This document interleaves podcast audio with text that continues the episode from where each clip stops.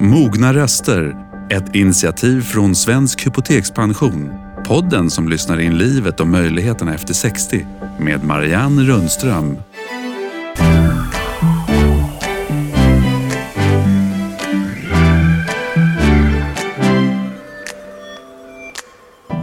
Ja, det har hänt förfärande mycket sen senast och världen är förändrad. Kanske för alltid. Och då är de mogna rösterna extra värdefulla att lyssna till.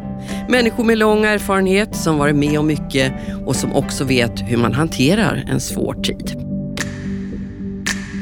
Vi ska strax hälsa psykologen Per Naroskin välkommen. Har man nytta av årsringarna när det blåser upp till storm? Eller är det snarare svårare när framtiden är begränsad?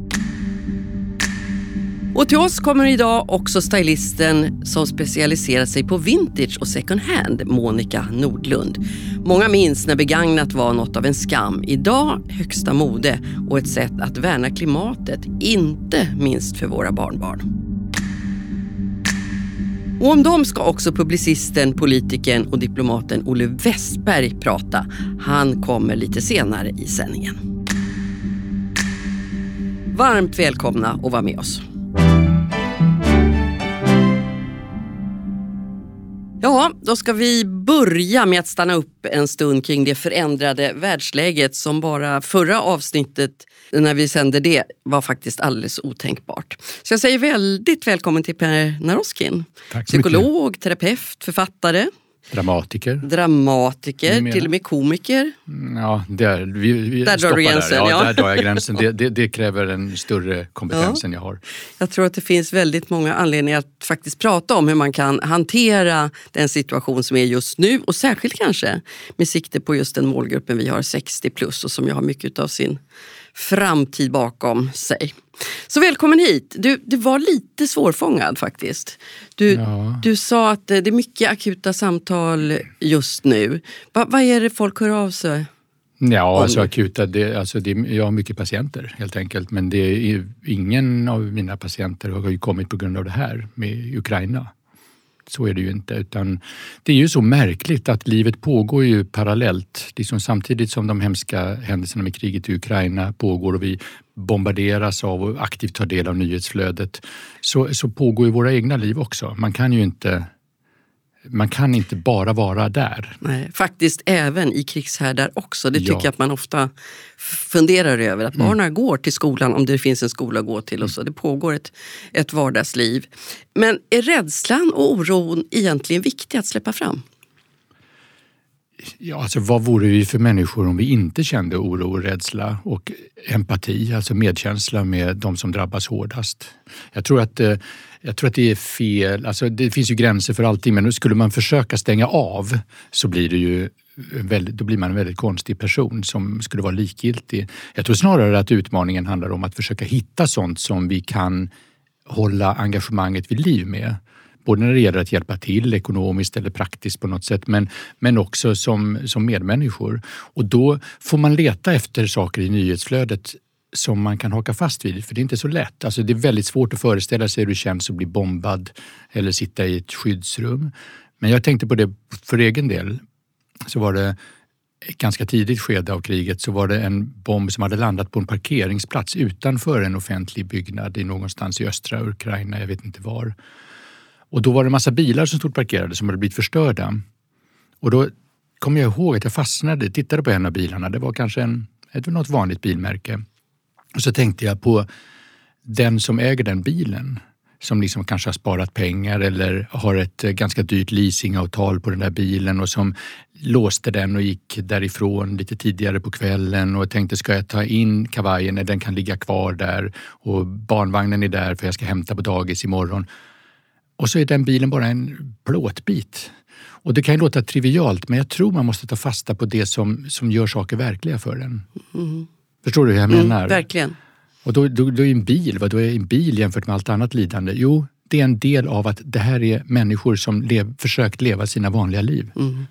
Och här i vår lugna del av världen så är det ju svårt. Vi har inte varit i krig på flera hundra år. Det är svårt att sätta sig in i. Och så måste man väl kanske också, det får man väl erkänna och tänka också. Men jag tänkte att vi skulle ha lite fokus på just de här 60-plussarna som vi vänder oss till. Och jag såg att du reagerade lite när jag sa mesta, delen, mesta utav framtiden bakom sig. Men den, det är ju ändå en krympande framtid. Mm, och spelar det roll när man ska hantera så... Man har ju i regel större delen av sitt liv bakom sig när man är 50 också, de flesta. Så att, eh, men, men eh, ja, det är klart att det spelar roll tror jag. Därför att det finns ju...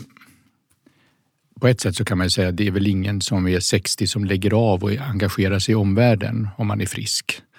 Men eh, det finns ju alltid en frestelse att när man ska börja sluta jobba, när man ska in i ett nytt skede av livet, att, att dra sig tillbaka lite. Och den frestelsen, det är en svår balansgång att liksom behålla sitt engagemang även om ens egen framtidsperspektiv är kortare och ens energi avtar lite. Eh, att inte bli resignerad men samtidigt inte låtsas som att man gonna live forever, forever young.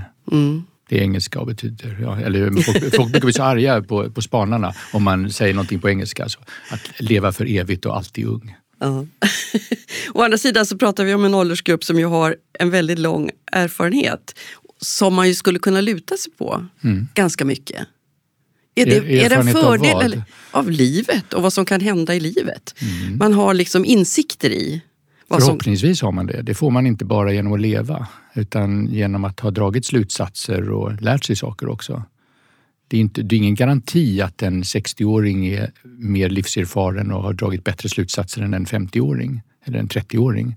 Utan det är också en, man måste jobba för det. Mm, men kan det vara tvärtom då? Att man har varit med om så mycket, hört så mycket, sett så mycket.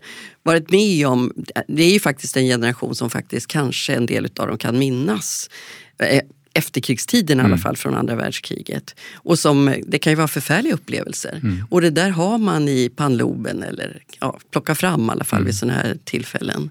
Någonstans i hippocampus kanske? Ja, hippocampus kanske. Ja, det där och, kan du bättre. Och amygdala och sen lite i frontalloben också. Men, men när man har det liksom, ja visst är det så. Och, och det tänker jag, när jag tänker, jag är ju väldigt osugen på pensionering. Det är liksom, jag är 63 i år, fyller 63 och får sådana här brev eh, om eh, ja, allt från ta ut din pension nu eller... 55 eh, plus boende. Ja, gratis fotvård. Hurra, det ska du inte säga nej till. Nej, nej, jag vet. Det är väl möjligt att jag inte ska. Men för mig så inkarnerar fotvård på något vis en, ett stort skutt framåt i min personliga identitet. Men, men man får de där hintarna om pensionering och, och man träffar en del vänner som då har tjänat ihop så ruskigt mycket pengar under sitt liv att de inte behöver göra annat än åka runt och hälsa på barnbarnen och se till ägorna. Och det känns inte lockande alls för mig. Jag vill vara, jag vill vara i vimlet. Mm. Det kan det ju vara ja. väldigt länge till också. Ja. Men det är ju inte alla som, som resonerar så. Varför vill du inte fejsa det där? En del menar ju att man bara försöker sticka huvudet i sanden, inte låtsas om att man är i den ålder man är. Ja, så kan man ju naturligtvis se det, men jag, jag ser det inte som att jag... Alltså jag ser det... Jag tänker inte förneka min ålder, det är inte det. Det har jag inget behov av att göra. Eh, även om det är tråkigt att det snart ska ta slut just när det börjar bli så bra tycker jag. Jag tycker man har blivit lite klokare, man har lärt sig mycket, man har eh, en fantastisk kärleksrelation, man har eh, vuxna barn och man har fattat en hel del av tillvaron och då, då ska det börja, då börjar nedförsbacken, det är ju synd. Men, men eh, att jobba är ju inte allt, utan det handlar mer om vilken hållning man har, hur pass engagerad man är till, till exempel i efterkommande generationer hur de ska få det. Mm. Men du var inne på det där med engagemanget alldeles nyss. Och då kan man ju säga att det man möjligen blir mer rik på det är ju tid till, som man kan använda till ett annat engagemang. Så där finns det ju vinster att hämta faktiskt. Absolut, absolut. och det, det tycker jag lite grann är någon slags existentiell skyldighet att använda den här ökade tiden och så länge man har orken till att göra någonting vettigt och vad mycket arga människor. jag, jag hör framför mig massa arga lyssnare ja, som, och golfspelare som, och vinprovare som kommer att vara arga eh, för att jag dissar deras livsstil. Det gör jag inte, man kan ägna sig åt det också. Men, men i sin hållning så är det vår, vi som är lite äldre, eller åldersrika som det heter, att det är vår förbannade plikt att fortsätta engagera oss och dela med oss av de här erfarenheterna till mm. yngre generationer. Men är det inte just det där ordet plikt som möjligen gör att någon reser ragg där ute ja, när de hör dig? Varsågod, plikt är bra. Varför är det bra? Ja, plikt är bra därför att man kan inte alltid bara göra det som är roligt, som man har lust med. Utan man har ett ansvar gentemot efterkommande, man har ett ansvar gentemot samhället, mot inte bara den innersta cirkeln av de närmaste. Eh, så jag är ledsen, eh, res ragg, men plikt är inte dumt. Nej, fast när du talar om den här åldersgruppen 60 plus mm. så är det ju inte så att man kan välja helt fritt längre. Och ju högre upp i åldern du kommer så kanske det är svårare. Att det står inte mellan massa olika val utan en hel del av dem försvinner. Där är man, eh, de dörrarna stängts. Eh, vad tänker du då? Nej. För, förutom att fortsätta arbeta, det kan man inte göra hur länge som helst. Nej, det kan man inte. Vara anställd och så. Men, men när, på vilket sätt skulle du stänga Känslan dörrar? av tillhörighet tror jag. Ja till många, i många sammanhang som man har. Ja, det är alldeles sant. Ja, men, och det, är också, det är den stora smärtan i det här tycker jag. Att man redan, redan nu kan jag känna det här att inte vara efterfrågad. Mm. Det kan hända att den, i den här minskade efterfrågan som jag upplever ibland, att den faktiskt är ett spöke i min egen hjärna. Eh, men det kan det faktiskt vara. Vi har haft jättemånga gäster som har talat om den. Ja, där det inte är spöken utan verkligen realitet. Ja, och jag har inte märkt någon så att säga, faktisk eller ekonomisk större skillnad ännu. Men, men där tror jag att det handlar om att det, det, det är sant att barnen blir ju mindre eller färre. Men eh, man får nog banka på de där dörrarna en del också. Och insistera. Jag tror, jag tror att man har mycket att ge fortfarande. Annars skulle jag inte sitta här. Nej, du skulle inte sitta här. Nej. Men det är också en fråga om vad man ska ta vägen med den här oron och, och vad det nu kan vara. Vare sig det handlar om den här tiden eller den oro som man kan känna när man ska göra ett stort skifte i livet. Det kan vara pensionering till exempel. Mm. Att man, man måste liksom hitta ett nytt liv på något sätt. Ett nytt liv ja. och, och, leva. Och det där kanske du märker i, i din profession? Ja, mycket. Att människor kommer till dig då? Väldigt mycket. Hur då? Ja, då är det att eh, pensioneringen man har ju sett fram många ser fram emot det och det, det, ska vi inte, har man haft ett tungt jobb och, och, som slitit på både kroppen och psyket så är det klart naturligtvis att man har rätt till att slippa den tyngden och få, göra något, och få disponera sin tid mera självklart. Men sen blir det inte alltid som man har tänkt sig. Det där att nu ska vi rå om varandra och verkligen ha tid tillsammans och göra de här resorna som vi har pratat om. Alldeles oaktat pandemin som hindrade det så tror jag att själva omställningen kan bli lite av en chock. Eller jag vet att den blir det för en hel del. Att man, upp, man sitter med en främling där som man har sett fram emot att träffa om man är gifta och sådär. Så, så upptäcker man att man inte har samma förväntningar, inte samma intressen, inte samma eh, sexlust, inte samma prioriteringar när det gäller att använda tiden. Och det kan vara jättejobbigt. Mm faktiskt. Var, var, ska man vända sig då med den där existentiella ångesten som kan uppstå då? Ja, det besvärliga är ju att um, det är lite grann, alltså man, man borde ha investerat tidigare. Det är ju det som är det jobbiga. Det är lite grann som, som med allting. När, jag menar, ett tag var jag väldigt efterfrågad i tidningar och radio för att prata om hur ska vi klara återställningen efter semestern? Eh, det var poppis för några år sedan. Alla, I augusti fick alla dina kollegor för sig att nu, det här är ett originellt grepp, vi ska ställa frågan. Och så svarade man på de frågan. och det enda man kunde svara egentligen på en sån fråga det är ju man borde ha tänkt över hur man ville ha det på jobbet redan innan man gick på semester och funderat över de här frågorna. Det kan inte komma som en chock att man ska tillbaka till samma gamla tråkiga arbetsplats och stress igen. Det kan ju inte i augusti. Har man stoppat huvudet i sanden då i två månader eller sex veckor eller vad man nu har för semester. Och det gäller samma sak med pensionering. Fundera nu för att kunna investera i realistiska förutsättningar att ta vara på den här större mängden tid som man får som du säger. Mm. Men då handlar det om att kunna förbereda sig under normal, ett ganska normalt liv. Nu har vi två sådana här perioder precis bakom oss. Vi har pandemin, nu är det krig i Europa och det är bortom vår kontroll. Mm. Hur påverkas vi av det? Två svar på det. Det första svaret är naturligtvis att det begränsar våra möjligheter jättemycket. Umgänge, resor, restriktioner, allting som man hade planerat att man skulle göra. Eh, och det gäller också kriget som skapar ytterligare en dimension av oro. Det andra svaret kan låta lite cyniskt kanske, men, men ändå tycker jag nog att det är sant. Fast jag har inte tänkt igenom det, så jag provar tanken tillsammans med dig här nu. Jag tror att vi någonstans ofta inbillar oss att vi har mer kontroll över tillvaron än vi har. Alltså att det egentligen de facto är så att vi dels mindre möjligheter att påverka hur livet blir än, än vad vi hoppas på och vad vi gör upp planer med. Du säger att vi har mer kontroll än vi tror. Nej, tvärtom. Vi har mindre kontroll än vi tror. Aha. Alltså vi, mm. vi gör upp planer, vi, vi eh, investerar, vi budgeterar, vi tänker oss att det där ska jag ta itu med till sommaren, jag ska göra si och så. Och sen plötsligt så kommer de första tecknen på en, någon sjukdom eller, eller någonting annat händer. Så att det är bara egentligen en gradskillnad med vad som har hänt här. Jag tror att det, man får vara lite ödmjuk generellt existentiellt igen mot, gentemot bristen på möjligheter att påverka livet. Mm. Fast vi är en generation som är, vi är invaggade väldigt mycket trygghet. Vi har fått det bättre och bättre under varje decennium som har gått. Nu pratar man om våra barnbarn som kanske inte alls kommer att få det lika bra. Men samtidigt skulle ju det där kriget det skulle ju aldrig komma igen. Det har också följt, åtminstone med mig, mm. hela, min, hela mitt vuxna liv. Det mm. kommer aldrig att bli krig igen i våra trakter.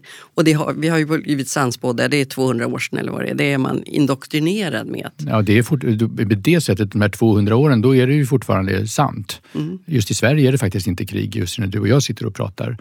Eh, men, men eh, i Europa har vi haft flera krig. Och vi har haft flera, så det har ju varit mycket krig som påverkat oss.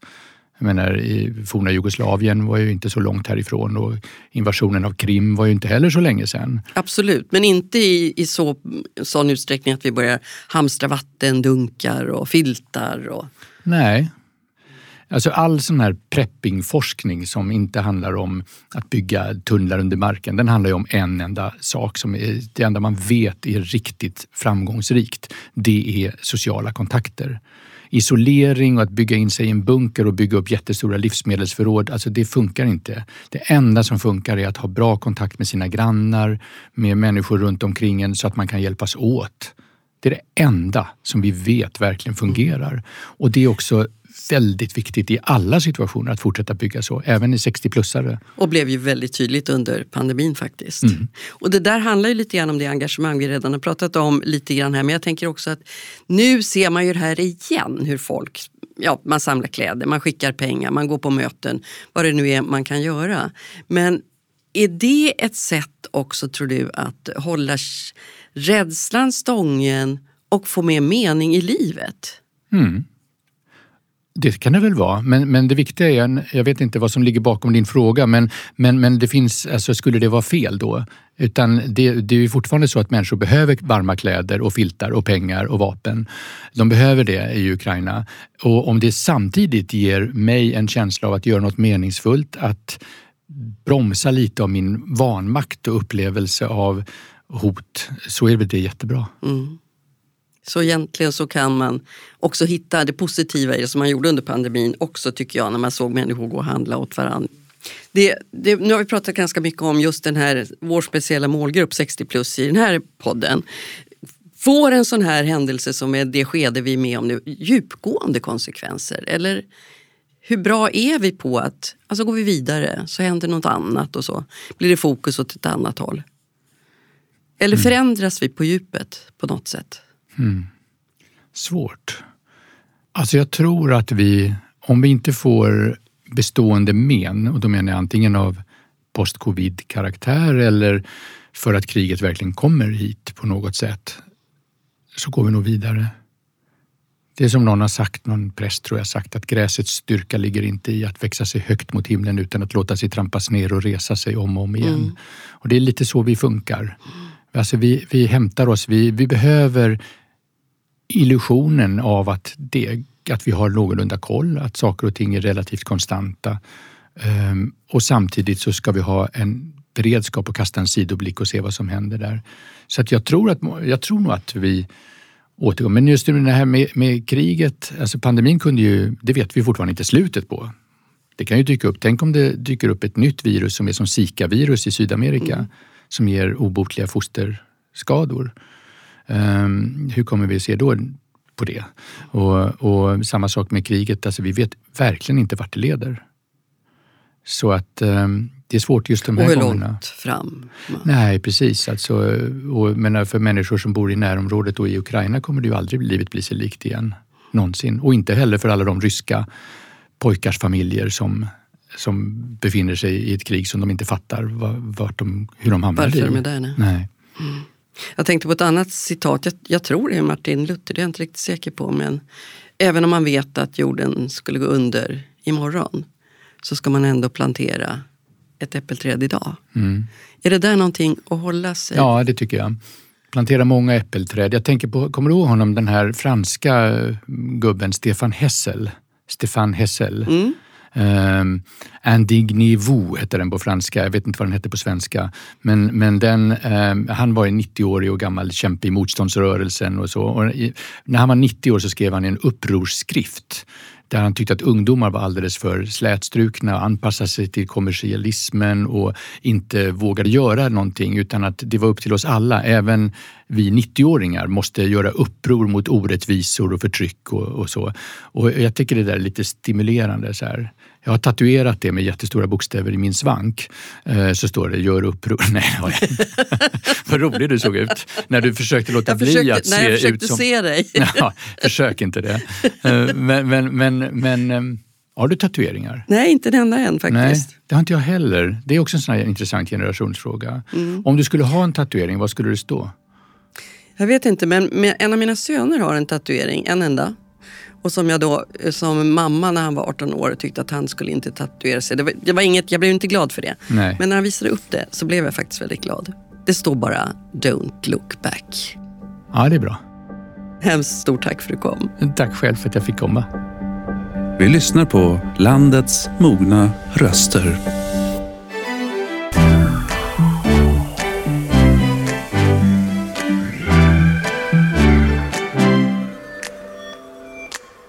Andra världskriget hade precis tagit slut när Olle Westberg föddes. Han kom att ägna sig mycket åt att knyta band mellan nationer och människor. Och han har genom sitt långa innehållsrika yrkesliv som nu finns nedtecknat i boken I tidens skugga mött sju amerikanska presidenter och nio svenska statsministrar. Och hans värv bara fortsätter. Och nu hälsar jag dig väldigt välkommen, Olle. Tackar, tackar. Ja, det där med pensionering, det verkar inte vara någonting för dig. Du gör fortfarande listor varje dag på vad du ska göra. Vad stod ja. det idag på listan? Ja, det stod ju att jag skulle komma hit på denna podd. Och eh, sen också så var det så att eh, jag hade en artikel idag i Dagens Industri om ukrainska flyktingar och eh, eh ja, det första jag gjorde var att jag la ut den. Numera gör man ju sånt, det gjorde man ju inte förr, men man lägger ut den på nätet på olika sätt för att sprida det man vill ha sagt. Mm. Du kom som sagt till världen precis vid krigsslutet. Du var nästan på dagen när kriget tog slut ja. faktiskt. Och är uppvuxen med efterkrigstidens vedermödor men också allt hopp om en ljusnande framtid verkligen. Ja, det är faktiskt så att jag föddes på själva fredsdagen och när jag sen var kanske 6-7 år så tog min pappa och visade mig min födelseannons i, med den tidningen som var sparad. Och eh, då såg jag första sidan av tidningen och det var ju då jubel i Stockholm. Det gick ju ut tusentals människor på Kungsgatan och jublade eftersom framförallt för att Norge blev fritt. Så att det där att det var så många som var ute och jublade när jag föddes, det, det påverkade var... säkert min själv, självbild. för din skull. Ja. Ja, nu faller bomberna igen mm. och eh, människor eh, flyr från sina städer. Hela städer utplånas igen. Vad oroar dig som har sett så mycket allra mest just nu? Ja, det är ju gräsligt för Ukraina och att det är så många som eh, där dör och blir alldeles utplånade när deras hem och annat försvinner.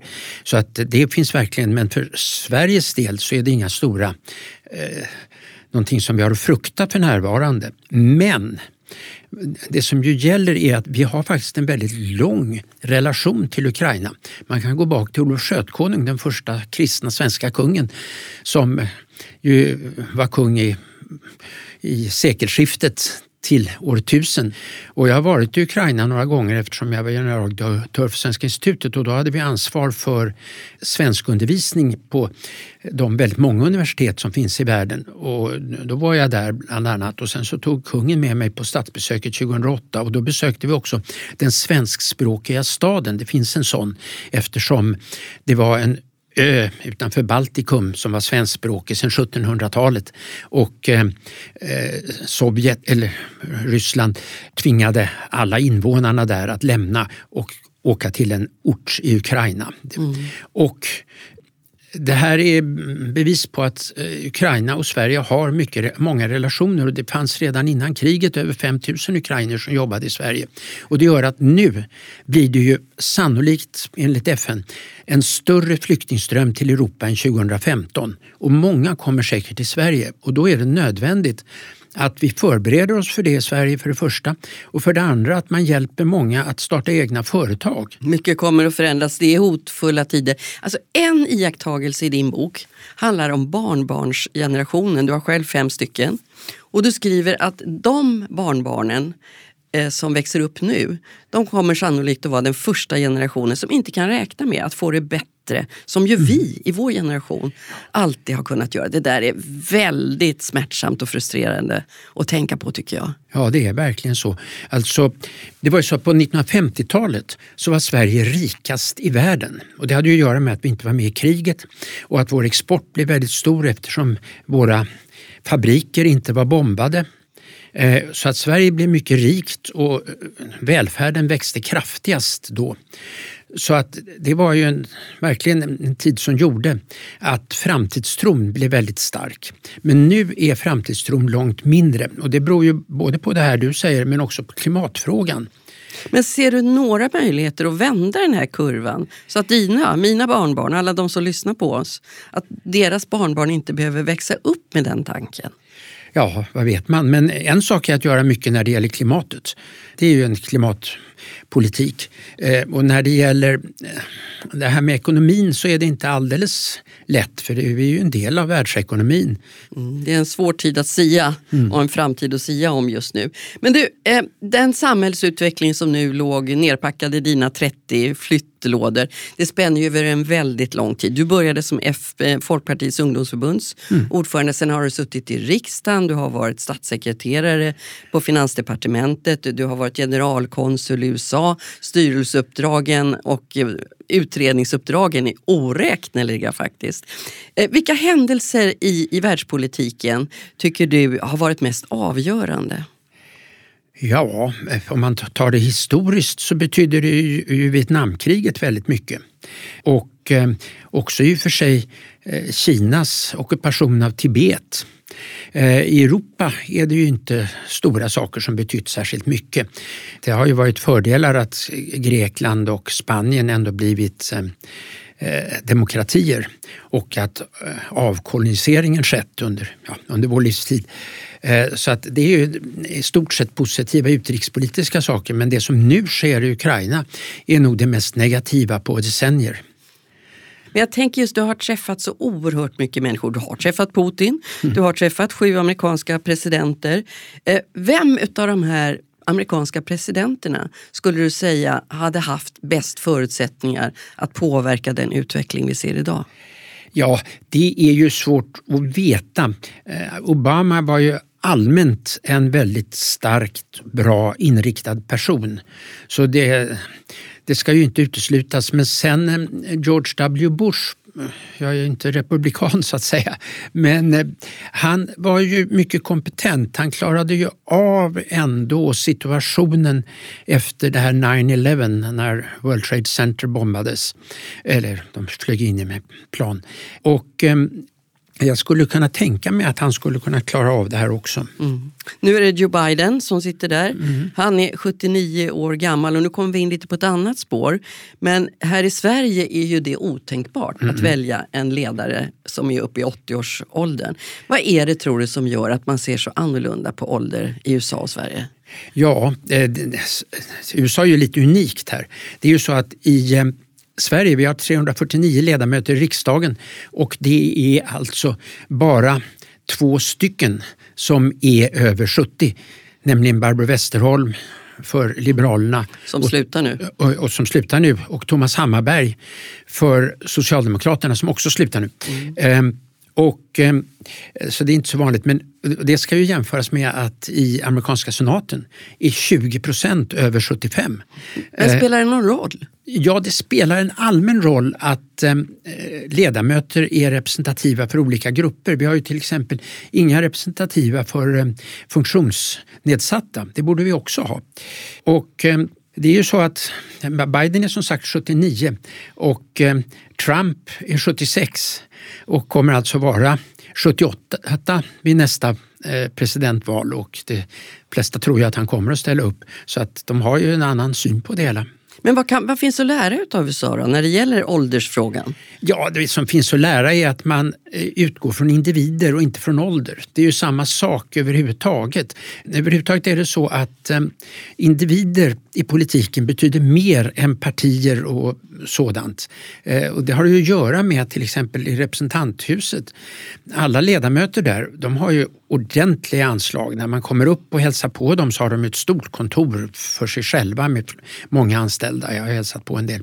Men dessutom så har de eh, då pengar för att kunna ha ett kontor hemma i sin valkrets och som regel har de det som en butik där medborgarna kan gå in och fråga saker och få lite material och få hjälp med att fylla i officiella blanketter och allt möjligt sånt. Och det där skapar en mycket större kontakt mellan de valda och de som väljer än i Sverige och det är något viktigt. Mm. Vilka fördelar kan du själv se med att bli äldre? För du har ju inte trappat ner särskilt mycket.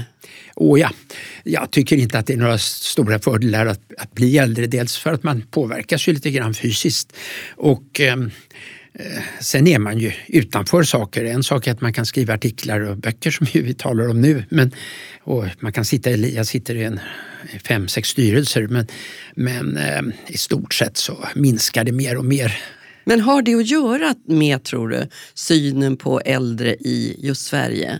Det påverkas man ju lite av. Ja, men jag tycker nog att eh, jag kom förra året med en bok som heter Den hotade demokratin och den ledde till rätt mycket genomslag. Och, eh, och det var ju under pandemin och det gjorde att man inte blev inbjuden till så många möten att prata om den men däremot att göra det via Zoom med datorn.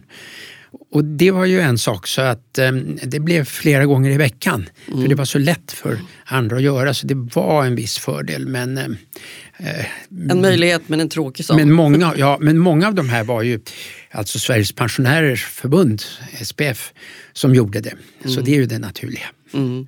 Nu ligger den här boken framför oss, Den hotade demokratin. Mm. Och så kommer då den nya om ytterligare någon vecka i april i år. Men just den här hotade demokratin, där den, den fick ju väldigt mycket genomslag och den var rätt ruggig att läsa faktiskt. Därför att vi har tagit demokratin för så given här. Men en sak du skriver, en slutsats du drar är ju faktiskt att du vill sänka rösträttsåldern mm. till 16 år. Ja. Varför det?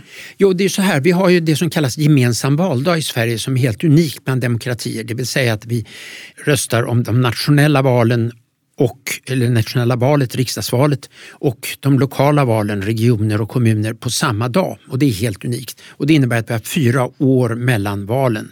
Och det innebär att visserligen har vi nu sedan en del år tillbaka 18 års rösträttsålder. Men genomsnittsåldern för de som röstar första gången förstagångsväljarna är drygt 20 år. Så det är ju ett skäl. Sänker man det till 16 år blir genomsnittsåldern 18 år. Ehm, så det är ett skäl att sänka rösträttsåldern. Det andra är att den är sänkt i väldigt många länder. Men hur, vad skulle det förändra? Hur skulle det påverka? Ja, det skulle inte påverka. Alltså, I Norge så gjorde man ett experiment genom att låta ett antal kommuner som ville det låta 16-åringar rösta. Och, eh, och sen gjorde man forskning på det efteråt. Man har inte beslutat att genomföra det, men man gjorde en forskning. Och den visade att det påverkade inte politiskt. Eh, det har att göra med att det är väl många som röstar i den åldern för sina föräldrar. Men vad som det visade, det var att det är i Norge liksom i Sverige så att förstagångsväljare röstar i lite mindre utsträckning än andra. Men de som röstar redan från 16, de röstar till stort sett 100 procent också när de är 18. Om vi slutar där vi börjar då med barnbarnsgenerationen mm. igen. Vad tänker du framåt för dina barnbarn? Hur hotar det det demokratiska samhälle de ska växa upp i? Ah, det är inte så väldigt rädd för att det verkligen blir ett hot eh, av det slag som har blivit i Ungern och Polen som ju var demokratier och där eh, auktoritära partier vann. Det behövde vi höra, lite optimism i dessa mm. tider. Tusen tack för att du kom och lägg för all del inte ner pennan. Tackar. Svensk hypotekspension uppmärksammar möjligheterna och livet efter 60 vi lyssnar på landets mogna röster.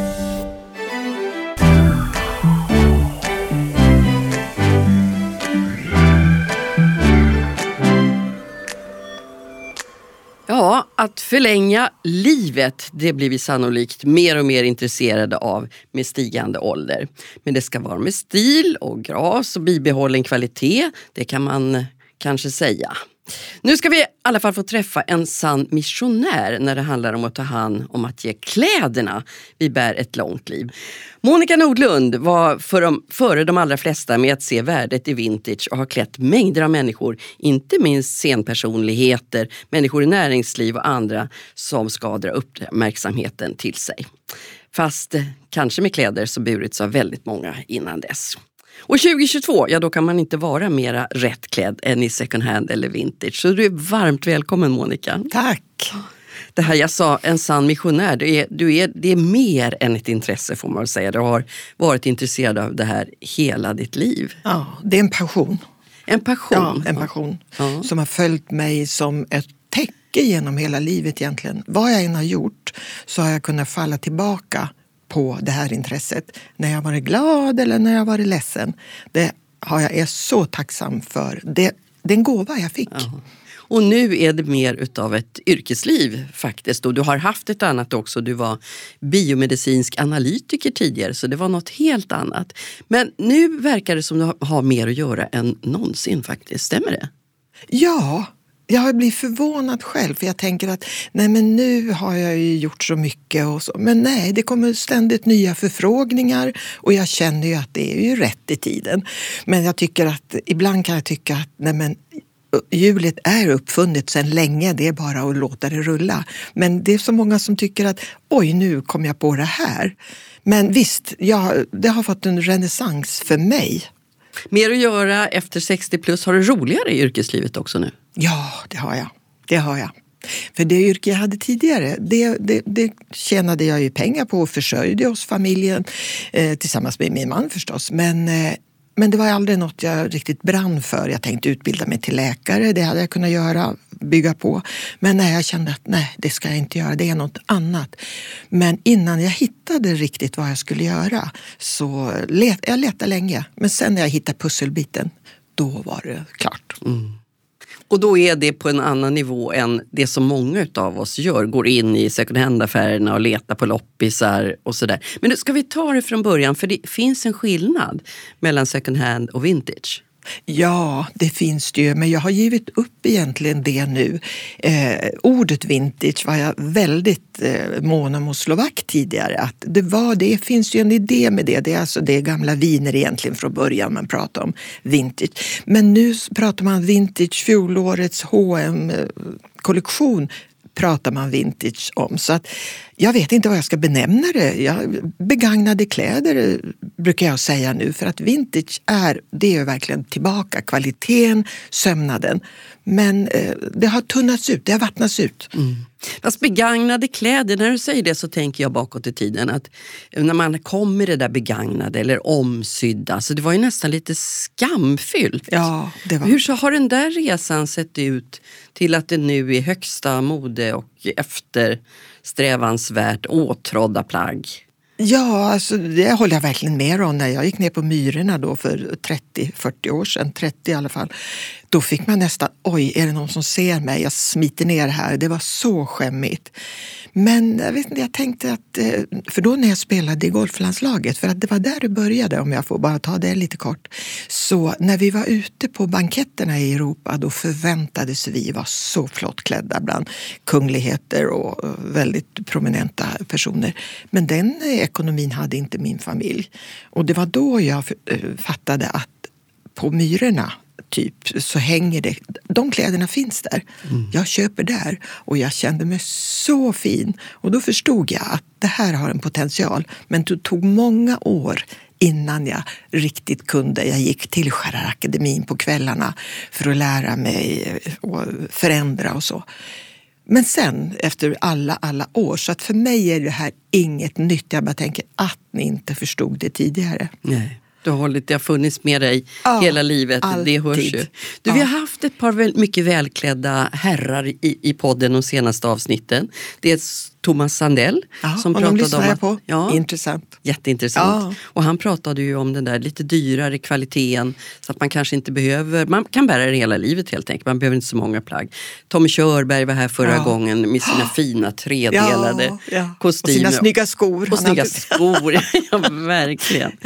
Men vad krävs egentligen för att ett plagg ska, ska hålla för att bli ett, ett vintagefynd då? Ja, alltså man måste ju gå ner då på tygkvaliteten förstås att hitta. Och det är inte så lätt att hitta. Vi har, eh, jag har en affär där jag handlar själv där man, eh, tygerna är från Gucci och Armani och eh, lite den typen.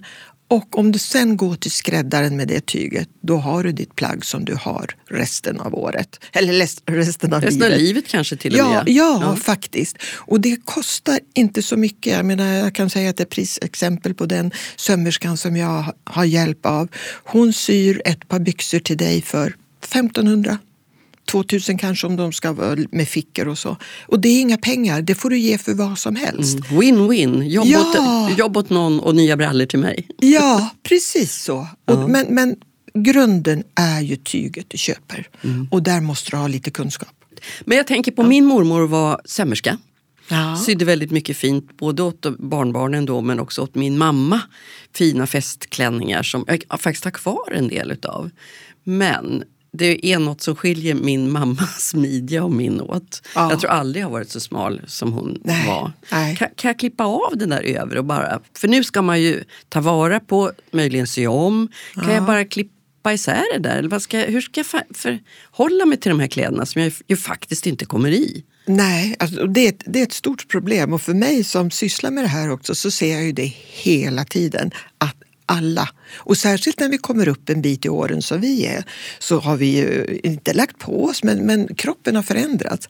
Men alltså, om du har en klänning som är för smal så brukar det ofta vara generösa sömsmåner och foll ner till.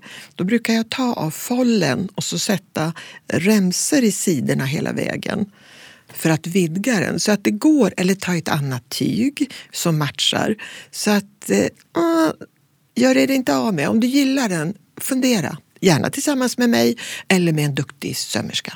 Så finns det idéer. Men är det här ett problem när vi nu det är i högsta mode och det är ju så klimatsmart och hållbart att vi faktiskt använder kläder som har gått genom flera generationer Ja. tidigare. Men är det ett problem att, att vi ser helt annorlunda ut? Våra kroppar ser helt annorlunda Ja, ut. ja det, det, absolut, så är det ju. De kläderna som våra mammor hade som vuxna, de kan möjligtvis en tonåring ha nu. Och då är det inte riktigt kanske modellerna för dem. Men i kroppsform så är, får vi gå ner till 18-20-åringar. Jag stod och nöp i min mammas brudklänning häromdagen. Alltså det, Ah. det känns som att det är liksom 15 centimeter i min. Ja, ja, nej, men, nej det, och det, det är verkligen generellt. Det är så. Vi har ändrat kroppsformen, absolut. Monica Nordlund, du är eh, välkänd för väldigt många. Det pratas mycket om hur du stylar många utav de som står på scen. Lena Endre till exempel. Eh, vad ska vi ta med? Sissela Kyle till exempel. Till tio. Till tio ja. Men hur gör du när du ska välja åt dem? Nu, nu tog vi tre kvinnor som är ganska olika. Ja. Eh, ja, alltså... Jag, vet- Går de med dig i affärer och nej, pekar? det får eller? de, nej, det får de inte. ja, jag vill gå alldeles för mig själv och bara tänka på dem. Eh, och, och det gör jag ju när jag är ute och handlar. Eller, när- så, så lägger jag in det i minnesbanken att nu det här till tio, okej. Okay, så att det, det bara kommer. Det bara kommer. Det är som att måla ett konstverk för mig. Att sätta ihop det, den kjolen med blusen eller en cape över. Och det måste jag göra alldeles i min egen eh, tanke. Sen ringer jag till, till, i det här fallet, henne och säger nu har du något att prova. Okej, säger hon så kommer hon. Och nästan alltid är vi överens. Var har du varit och letat då? då? Då har jag varit Det och kanske du inte vill avslöja. Nej, vissa, vissa inte. Men jag kan gå i mitt förråd. För det är så stort. Alltså jag har så mycket plagg så att jag kan egentligen börja där eller fortsätta där jag höll på. För att det ändrar sig med tiden efter, om ett par år. Några saker som jag inte ville föreslå Sissela för ett par år sedan. Nu har hon vuxit i kapp eller kläderna har hunnit i kapp eller vad vi säger. Så nu funkar de. Så att jag är mycket i mitt förråd. Det är som, som en målarateljé och plocka fram och så har jag en docka som jag sätter på. Och där är jag ensam i det förrådet. Så, ja. Och vilken skattgömma. Mm. Så så tänker jag att jag, jag, jag liksom bestäm, om någon ny kund tar kontakt med mig så vill jag ha en bild och midjemått. det är det, jag vill inte veta vad de jobbar med utan jag vill bara ha den där bilden och midjemåttet. Då börjar mina tankar. Sen börjar du skapa. För att om jag får veta vad hon jobbar med då har jag redan liksom nästan bestämt, då, får jag, då blir jag blockerad av hennes yrke. Mm. Så det vill jag inte. Lika väl som jag tycker att jag förstår inte att man vill gå... De här kläderna som vi använder, vintage, där blir jag en anonym person på det sättet. Det är inga varumärken, inga loggor som sitter någonstans. Och i alla fall innan det här boomen med vintage, så när jag kom in i ett rum med de kläderna, det blev ju...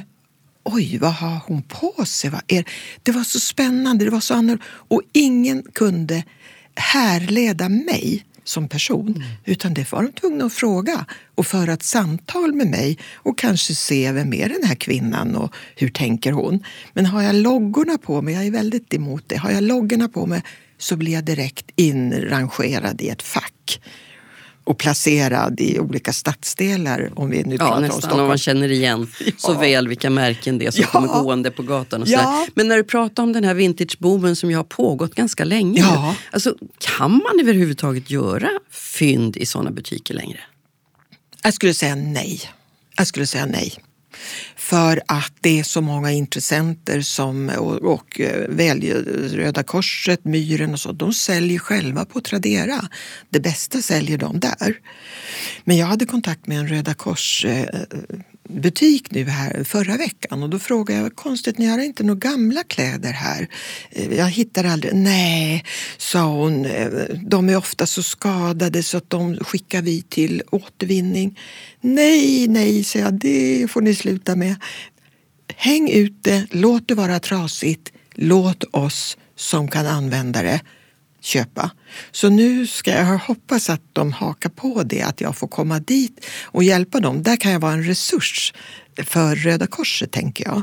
Att säga nej, skicka inte iväg det, utan häng ut det. Så kan någon ta kjolen, som jag håller nu på med en brudklänning, eller brudstass till en ung kvinna där överdelen av klänningen var så förstörd av fläckar och svett. Då klippte vi och tog kjolen en underbar siden, tjocksiden och så satte jag en liten brokadjacka på. Så det blir en, den håller på att tillverkas Vilket nu. kul jobb du har faktiskt, ja, det, det måste jag säga. Ja, det är jättekul. Men du, du, vi pratar om att det blir mer personligt ofta ja, i, de här, ja. i de här kläderna. Även om det har burits av många och flera generationer tillbaks. Men idag är det ju mest kedjor folk handlar hos. Ja. De stora kedjorna på stan. Liksom. Vad av det kan tänkas kvala in i vintagebutikerna om ytterligare några decennier? Om vi är Acne till exempel eller eh, Rådebjär. Där har vi en potential. Så vi, då måste vi upp. Och det är inga, men kedjorna, nej. Jag tror inte, för att det går inte med kvaliteten. Och sömsmånen är för små. Inte. Det håller inte. Mm. Blixtlåsen håller inte. Fodren håller inte. I kappor till exempel, det är det första som tappar sugen. Slitstarkt och hållbart, allt ifrån livet vi lever till kläderna vi bär. Ja. Tusen tack för att du kom. Ja, tack. Mogna röster är slut för idag. Podden är ett initiativ utav Svensk Hypotekspension. Producent är Jesper Tillberg, ljudtekniker Marcus Sjöberg och ljudmix Oliver Börnfeldt. Jag heter Marianne Rundström och jag hoppas att vi snart hörs igen.